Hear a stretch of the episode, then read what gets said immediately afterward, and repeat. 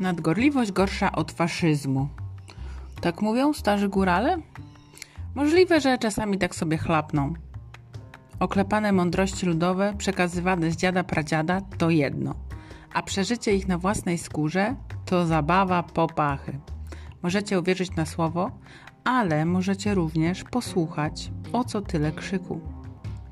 Konsekwencje nadgorliwości dopadły mojego staruszka podczas srogiej australijskiej zimy wprawiły nie tylko nas niezłe rozbawienie, ale również każdego, kto usłyszał tę historię.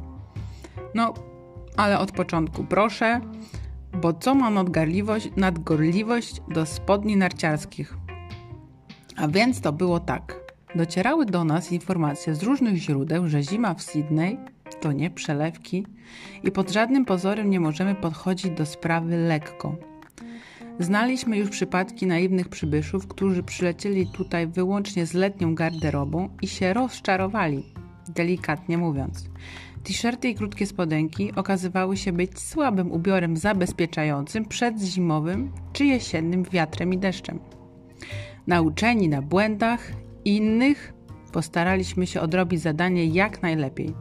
Szczególnie staruszek wziął sobie to do serca i zapakował za jednym zamachem bur górskie buty zimowe, narciarskie skarpety i spodnie oraz tą swoją cenną kurtkę, która czyni życie lepszym. Pomyślałam sobie wtedy, że to może trochę przesada, ale z drugiej strony to już dużo w tej szafie nie miał, więc niech chłopak ma.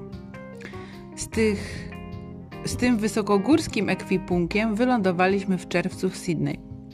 Przywitało nas niebieskie niebo, ale jakoś tak wiało po plecach i rajstopach. Na dworze to jakoś jeszcze znośnie, ale gdy siedzieliśmy w mieszkaniu, to gęsią skórkę mieliśmy nawet na czole. Zazdrością i też z rozbawieniem do tej pory zerkam na staruszka, gdy ostentacyjnie naciąga spodnie narciarskie i paraduje w nich po domu. Przecież to nie grudzień w Dolinie Chochołowskiej. Ja zazwyczaj mam na sobie dwie bluzy i dwie pary skarpetek, ale i tak po pięciu minutach przeszywa, przeszywa mnie dreszcz od stóp do głów. Pocieszam się więc myślą, że jeszcze tylko dwa miesiące i będzie raj. Będę się tarzać w gorącym piasku i narzekać, że przez upały nie mogę spać. Tymczasem mój staruszek tak się wkręcił w te ubrania narcar narciarskie, że nawet chciał w nich spać. Pewnego dnia został sam na straży domowego ogniska i miał ugotować obiad. Posiedział pół dnia w mieszkaniu w swoich ocieplanych spodniach i przypomniało mu się, że musi coś kupić w warzywniaku. W domu lodówka, para leci z ust, więc ubiera się odpowiednio do pogody.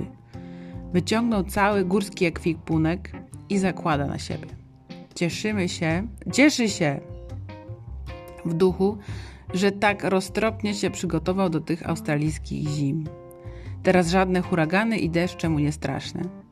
Nieprzemakalne buty, membrany, podwójnie ocieplane spodnie, goryteksy, sreksy zrobią robotę.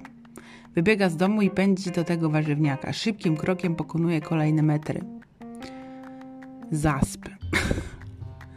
Dopada go jednak po kilku krokach pewne palące pytanie.